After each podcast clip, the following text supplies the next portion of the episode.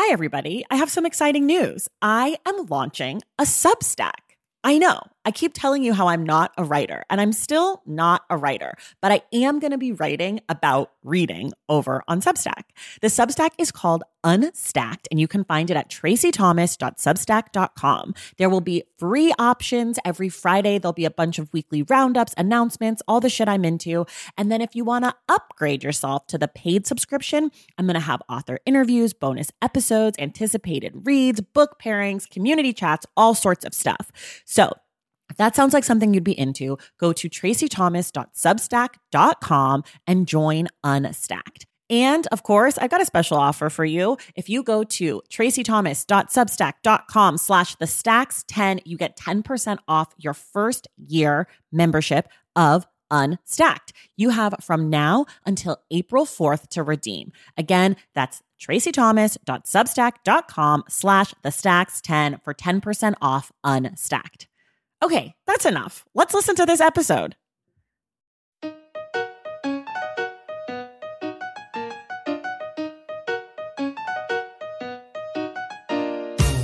We're back with another episode of The Short Stacks, our shorter conversations with authors about their process and their books.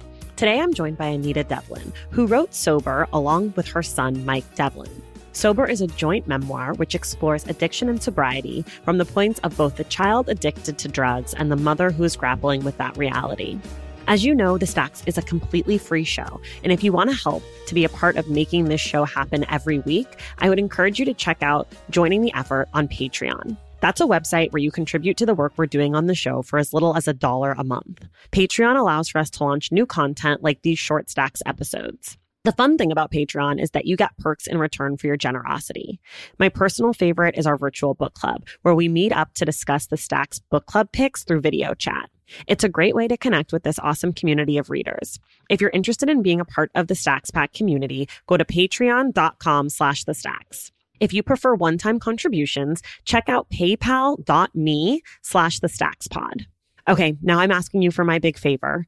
Can you go write a rating and a review for this show? The word about the stacks is building, and the more ratings and reviews we get, the more people we can reach, which in turn means exciting guests, better audio quality, and many more giveaways. If you'd like to take a minute wherever you're listening, especially if you're listening through Apple Podcasts, and write a short review. Okay, now it's time for the short stacks. I'm very excited for you all to meet author Anita Devlin. Let's go.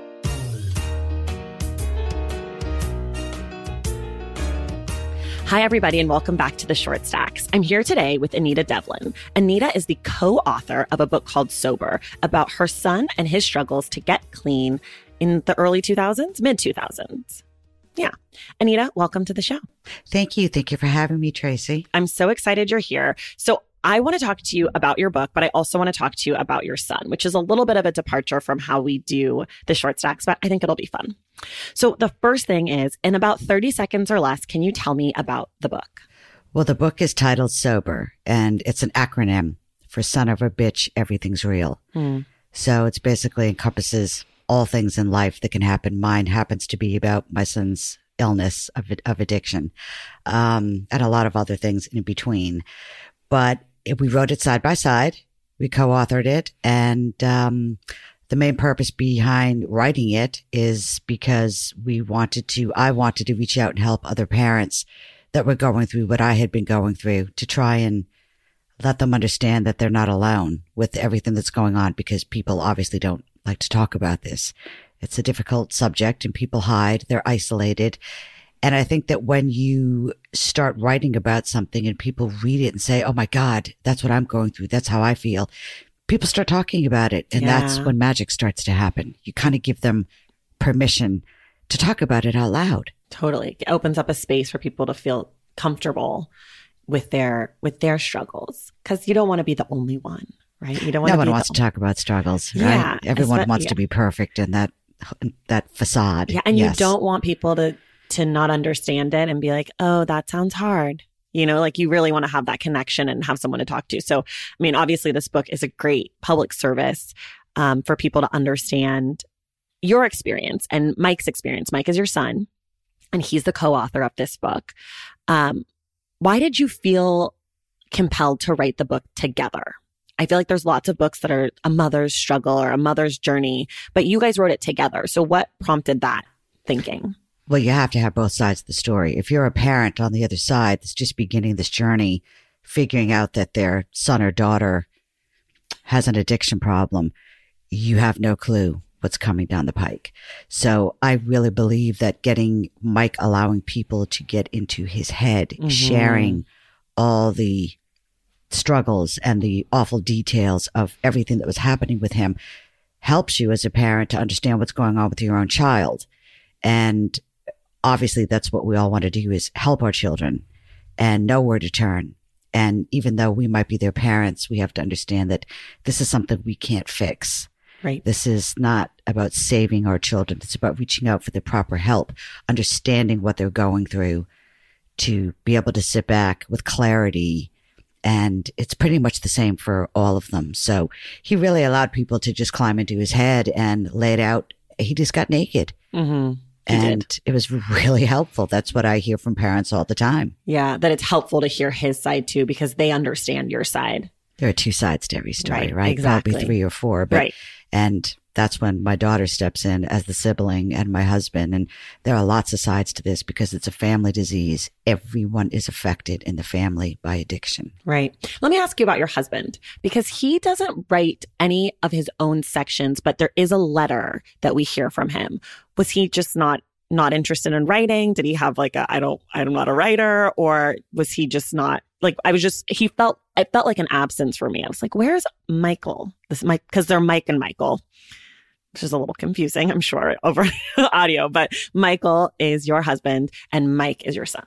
Because it basically was just going to be my son and I mm-hmm. writing the story. And my husband is, um, he's quiet mm. and private. And I think that there are a lot of emotions that he really didn't want to share. Okay. But now what he does do, since we've gone through all the help since the book was written and working together as a family to come together as a family, um, he was always there. He just wasn't as vocal. Got it. As I was. And, um, but now he's so involved because mm. parents call me literally every day. Wow. Emails, texts, phone calls.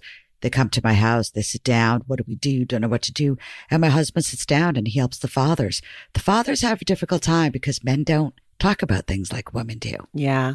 Yeah. Well, I should throw this out just while you mentioned it. People can go to your website if they want to reach out to you. It's anitadevlin.com. Yes. Perfect. So I'll put that in the show notes along with everything else, but just wanted to throw that out there. If you're also have a family member and you're like, I would love to talk to someone who's been through that, obviously check out the book, but reach out to Anita as well. Let me ask you about the process of writing together or writing separately and putting it together. How did how did that come about? How did you guys write? Mostly you and Mike, but also Alex, your daughter a little bit too. Well, obviously none of us are actual writers, especially not me. I mean, I, I looked through the book again last night for the first time in a while and said, Oh my God. Um, which we published it independently. We actually did get an offer to have the book published and all kinds of things came into play. And it was, you know, they wanted film rights and they, they wanted to take over our branding on the website. And we just stayed away from it all. We just wanted to do a nice, quiet family mm-hmm. project. So we ended up self publishing. And, um, when I first started, I really, I just turned 50 when I started writing. I'd started a blog back then called On Fire at 50 hmm. because I felt like creatively I was doing a lot of projects and I was also going through menopause at the same time. I was bursting. I was, I was ready to explode. On fire, literally and figuratively. On fire at 50. So I started writing this blog and the very first thing I decided to write about was about this. Okay. And I called it my first post, No Room for Judgment mm. because this is this illness is surrounded by judgment. And um, I read that first post, and then I said, you know what? All the women that reached out to me talking about this. Oh my God, I can't believe you're writing about this. Back then, no one was talking about it. Right. What, and what year? 2000. I was bombarded. Uh, where are we now? 2018, 2000. And I was bombarded by women reaching out. And I said, Oh my God, it's again giving people permission to talk about something. Right. So I started keeping a bit of a journal about how I was feeling about everything that was going on with my son. And I showed it to him and I said, why don't we write this side by side for the exact reasons I mm-hmm. talked about earlier? And I started writing. I was having a really hard time. The next thing I know, boom, he sends me back two chapters. and I said, Oh my God, this is going to be like a competition now because he really started pouring it out. He was so good wow. at it. His chapters are much better than mine. But then we just tried to do it. It was difficult because of the timeline. That was really hard to do. We had gone through again, there's so much that's not in this book. Mm-hmm. And I didn't put it in there, but now if I had to rewrite it, it would all be in there. Like what kind of stuff is not in there that you would have liked to have in there? Listen, my kids were basically, you know, we had a great life. My husband and I worked very hard our entire lives. Yeah. And we had everything that you could possibly want in life. And I'm talking materialistically because right. back then I always thought that was all that, that mattered. was all it was, right? Yeah, the beautiful house, the perfect cars, and the great clothes. Well, in the crisis, when the crisis hit, 2009, 8, 9. 2008. That, that crisis. Yes. Okay. everything blew up and we lost everything overnight. Wow. Everything. Went from having a lot to having nothing. And back to back, my son's addiction. We had right. to send him off to treatment. It all came around at the same time. So it was very, uh, it was a very, very frightening time of everything we had to do because I now did not have all the means of getting him the help that he needed it's um it was difficult and i had to go to my family and i had to borrow money i was the one that was always lending people money and taking mm. care of mm. everyone else so it was a really hard place to be because that not in the book talking about where the money i know that the sh- money struggles are mentioned but i that was actually one of my questions for you which is where did the money come from to send mike to treatment i went to my aunt and uncle i have a really incredible um, strong greek family mm-hmm. and you know, I went to my aunt and uncle who were basically like the patriarch and matriarch. My parents had passed away and it was very frightening going to your aunt and uncle and telling them what was going on. I mean, right. who was talking about addiction? Right. So you really had to, I, I had to, I realized I'm either going to be completely, completely isolated living behind the walls of my beautiful house or I'm going to open up and I'm going to step out and reach out for help. Reaching out for help is the most important thing anyone can do, no matter what the struggle is that's going on. Yeah. Just taking the initiative and saying, I need, I'm in need. Yeah. It's hard. That's hard to do.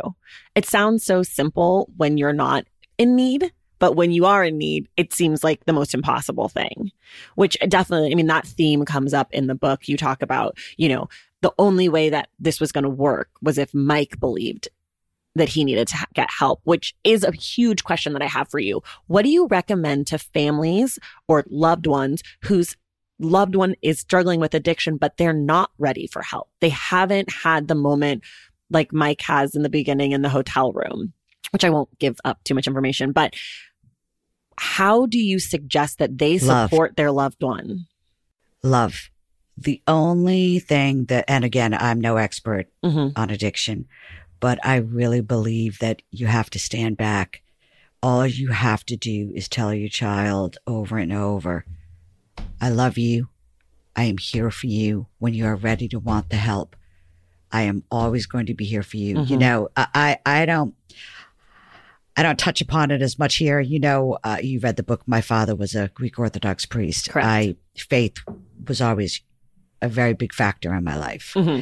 Um, and when all this started happening, I really believe someone had given my family, we call it the Mati, the evil eye. I believe that all these bad things were happening for, for a reason that I couldn't explain. So you really have to, I had to reach out for my own faith because my fear is what I was holding on to the whole time. Mm. Once I just started very slowly letting go of that fear and reaching back out, I started speaking about all of this.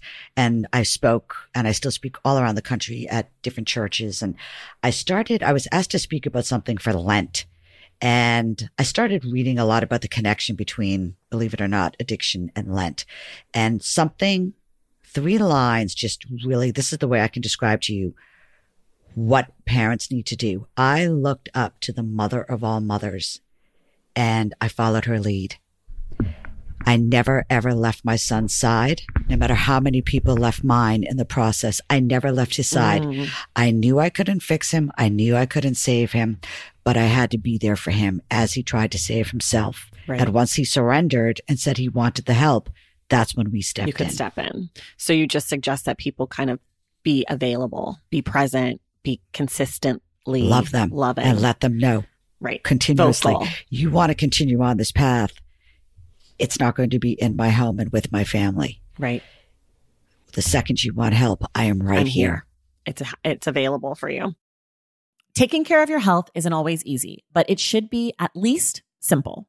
That's why for the last three plus years, I have been drinking AG1 every day, no exceptions. It's just one scoop mixed in water once a day, every day, and it makes me feel nourished and strong enough to tackle whatever else might come my way.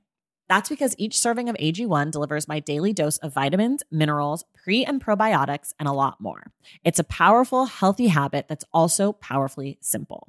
The nutritional insurance that AG1 provides has been vital to keeping me productive and focused. It helps me cover my bases in just about the time it takes to fill a glass of water, scoop in one scoop of AG1, and then drink it. So I don't know, 75 seconds?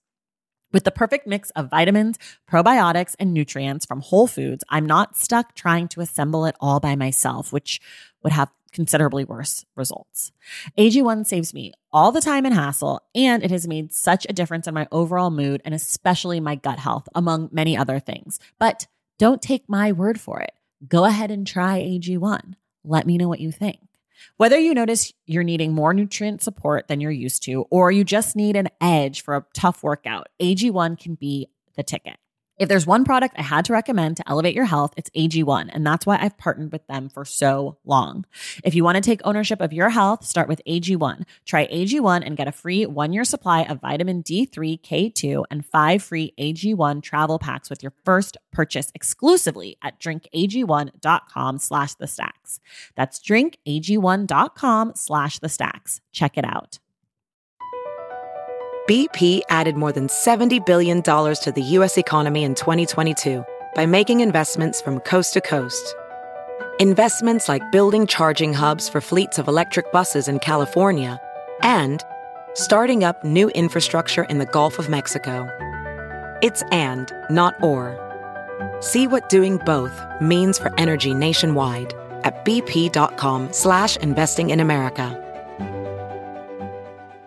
If debit is your go-to card, Discover thinks it's time you get rewarded too. So check out Discover Cashback Debit, a game-changing checking account with cashback on everyday debit card purchases. That's right, cashback isn't just for credit cards anymore. Whether it's a movie date, flea market find, or midday latte, you can start earning cash back. And did I mention there are no fees, period?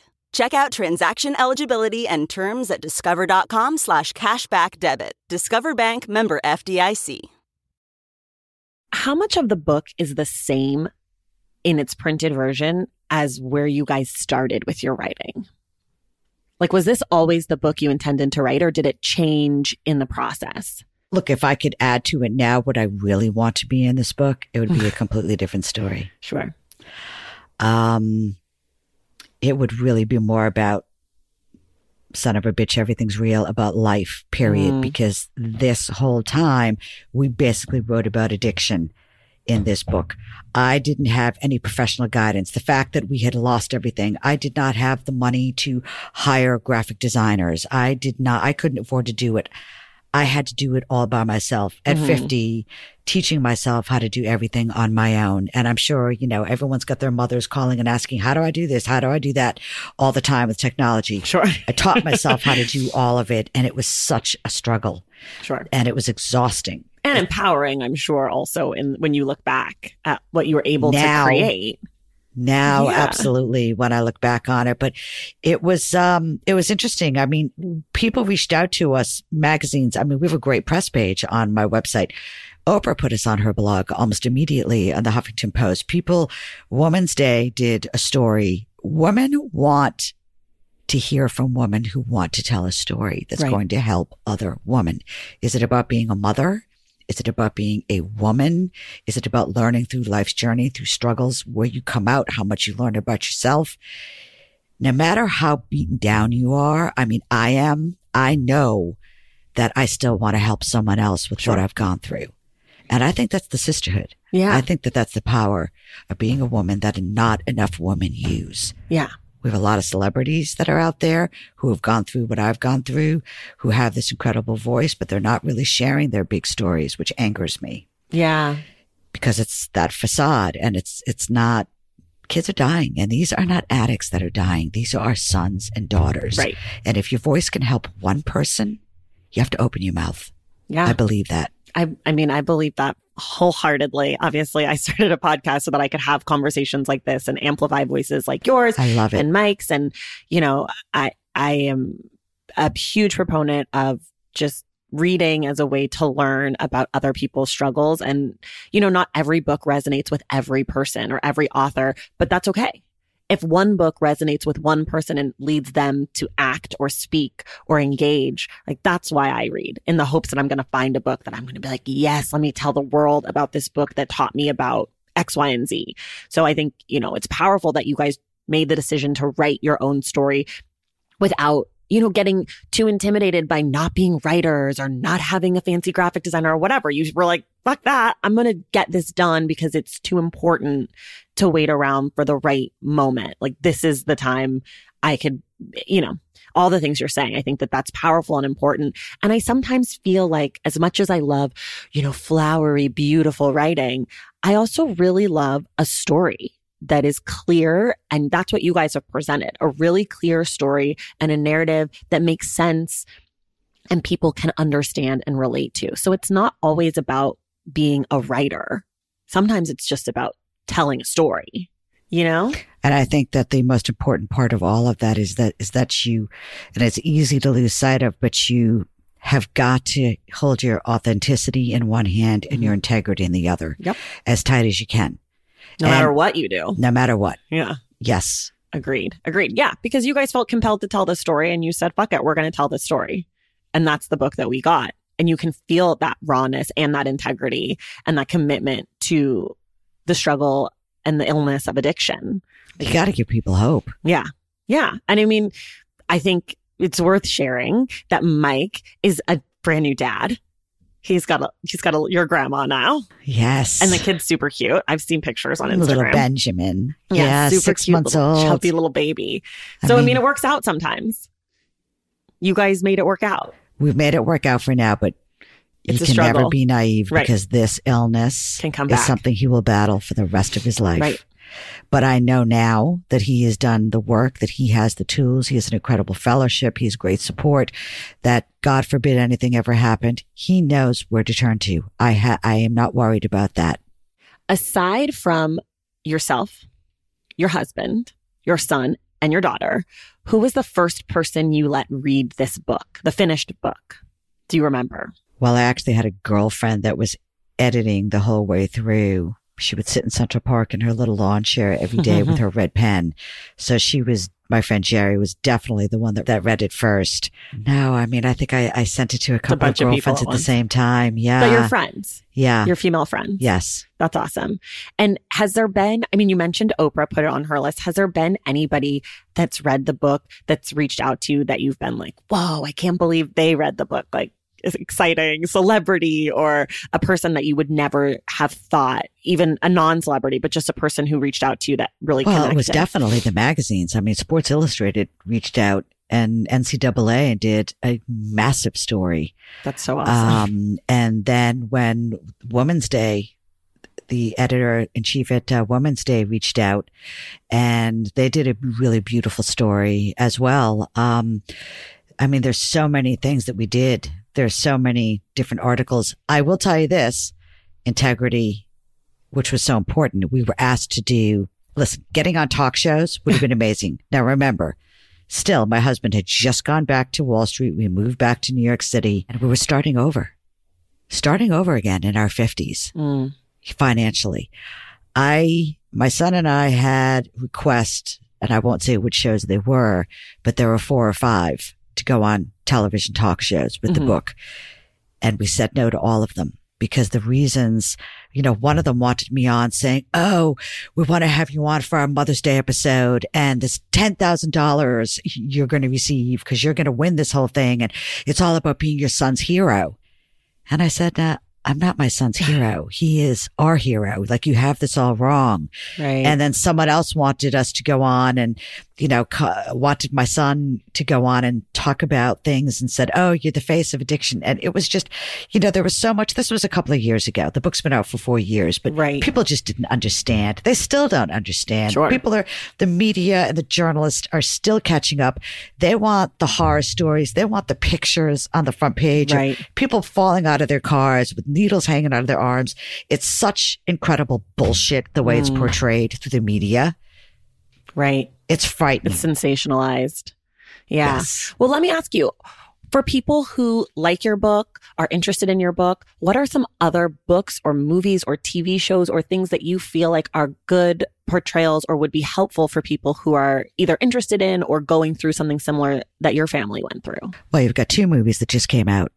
Beautiful Boy, Okay. David and Nick Sheff. Mhm. Um, I saw it. Wonderful. Okay. It's on my understand better. You can understand more about the dynamics of the family.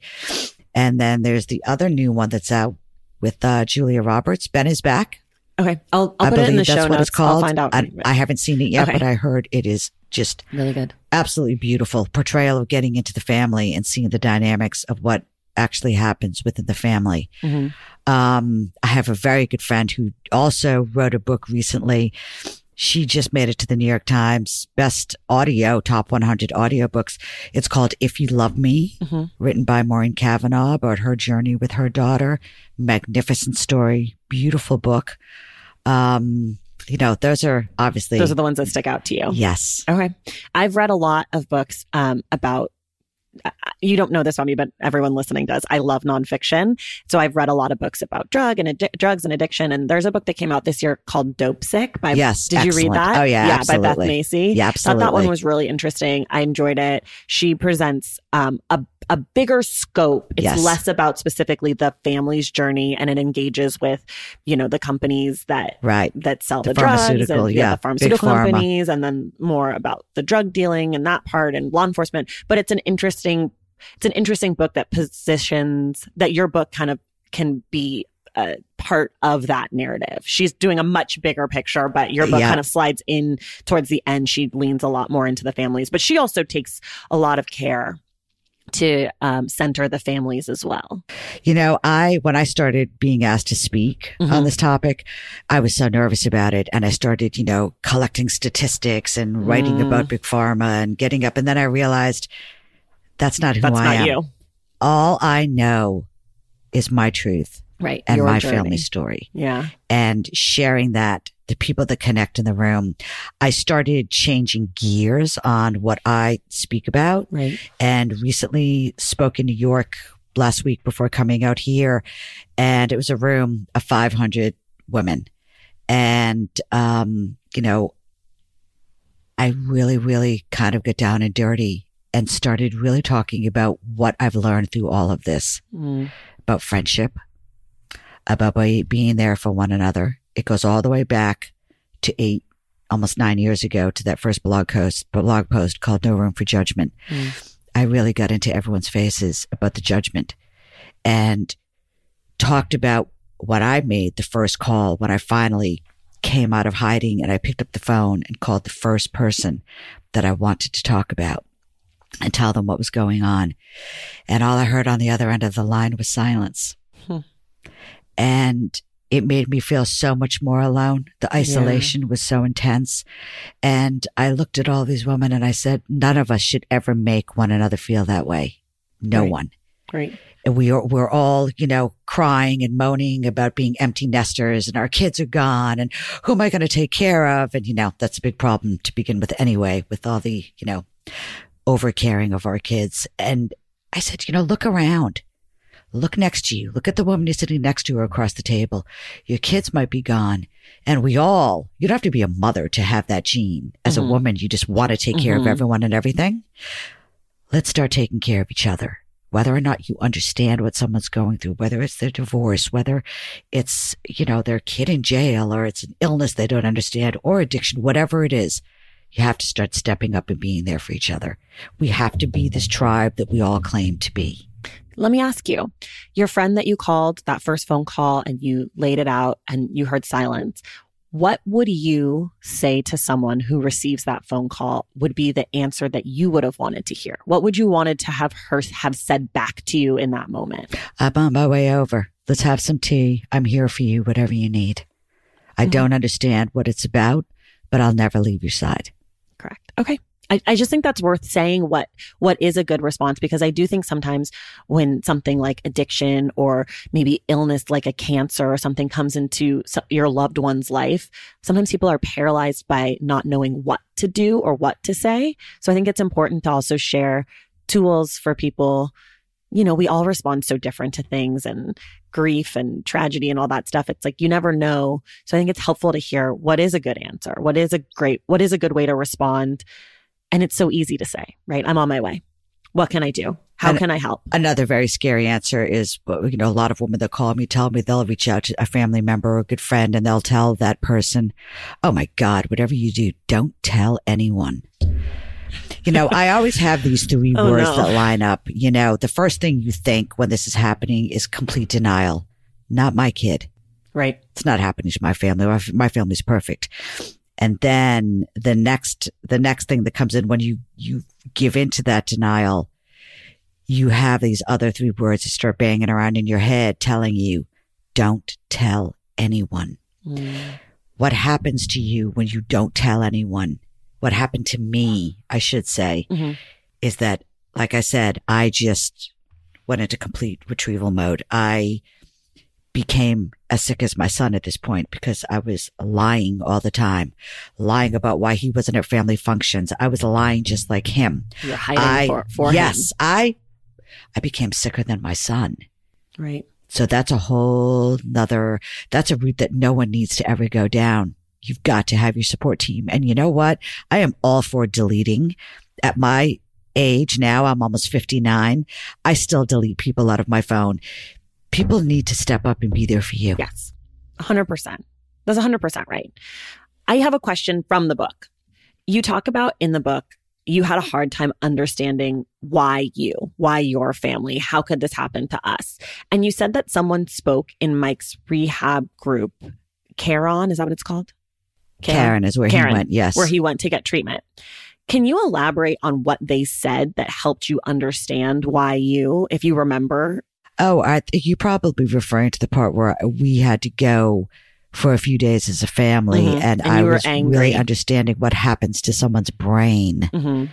the medical side of it, of what happens to someone's brain. The science of it is what helped you kind yes. of understand. Okay. Yes. I wasn't sure. You kind of alluded to that in the book, but there was a moment where you said like you hadn't really understood it, and then you did. And I wasn't sure if that was like something specific that someone said or if it was more just the general understanding the science behind the illness. You know, Mike explains it really simply, actually, in one of his chapters. Um, if you have five kids, he's, he would say, mom, if I went out with four friends on a Saturday night and we all did drugs, mm-hmm. Sunday, four of those people would, could wake up not wanting those drugs again, mm. just getting on with their day. But someone like me would wake up and say, I want more of those drugs. Right. And where am I going to get them? And I'll do anything to get them. Right. Right. Do you have any plans to write any other books? I think I'm going to write about exactly what I just talked about, just about being a woman and what I've learned. Uh, again, there's so much that we can't even like get in to talk about right mm-hmm. now about what I've gone through and what I have learned and what has changed me as a woman. And when I think about the cowering and the hiding and the despair from when I started writing this to where I am now, getting out there. I used to be petrified to public speak, but hmm. getting up now and just speaking to rooms full, filled with women. And I, am not, I, I, don't put husbands or men aside, but again, I only know what it that's feels like to be a mother. Yes. View. Of course. And so that's what I talk about. But I know that we're changing lives. I know that it happens every day. And maybe I'm the stranger that's giving someone the strength to reach out to help their child or to step out and to do something that they've always been afraid to do just because I, I'm not afraid to do anything anymore. Right. It doesn't matter. Right. Right. You've done, you've done the hard, hard, hard, hard, hard, hard thing. You got through it. Well, to this point. Let me ask you, this is one of my favorite questions, and it's really just because I like snacks. Do you have any reading I mean, writing snacks or drinks or things that you did during your process of writing the book where it was like, I always have to have my cup of this, or like, I always have this candle lit, or like any rituals or snacks or things that you leaned into in your process? I always had my bloodhound at my feet. Mm, okay. I always had my dog with me.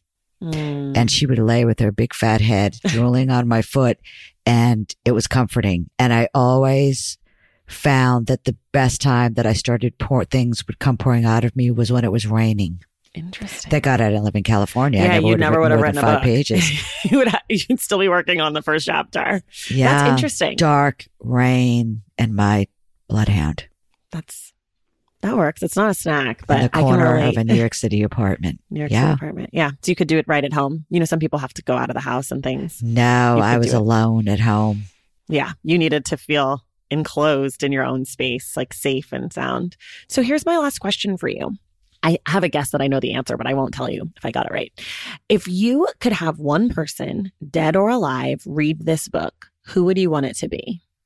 my mother That was my guess. everything goes back to my mother Yeah. She feels, feels like a strong presence in the book and in your family, and it's really beautiful. Um, she'd passed before the book, but well you read the part about basically the exorcism yeah, yeah.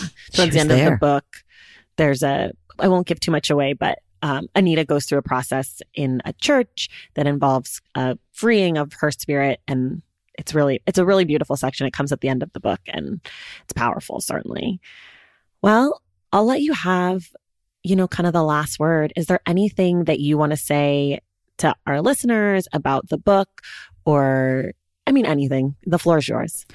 No, um, if anyone wants to go to the website and just wants to reach out and just talk, a lot of people do reach out to strangers and uh, that can be me. If they're not getting the help that they need or they're afraid to talk to someone else, they can reach out to me through the website, my, through the email.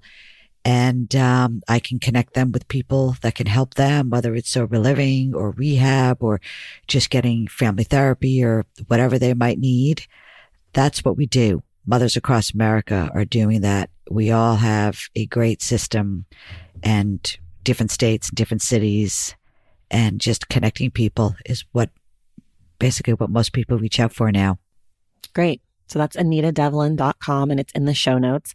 Anita, thank you so much for coming on today and thank you for writing this book and sharing your story. Thank you for having me, Traci. Of course, and everyone else, we will see you in the stacks. Thank you all for listening to the Short Stacks. Thank you to Anita Devlin for joining us today, and thank you to Alex Devlin for getting sober into my hands.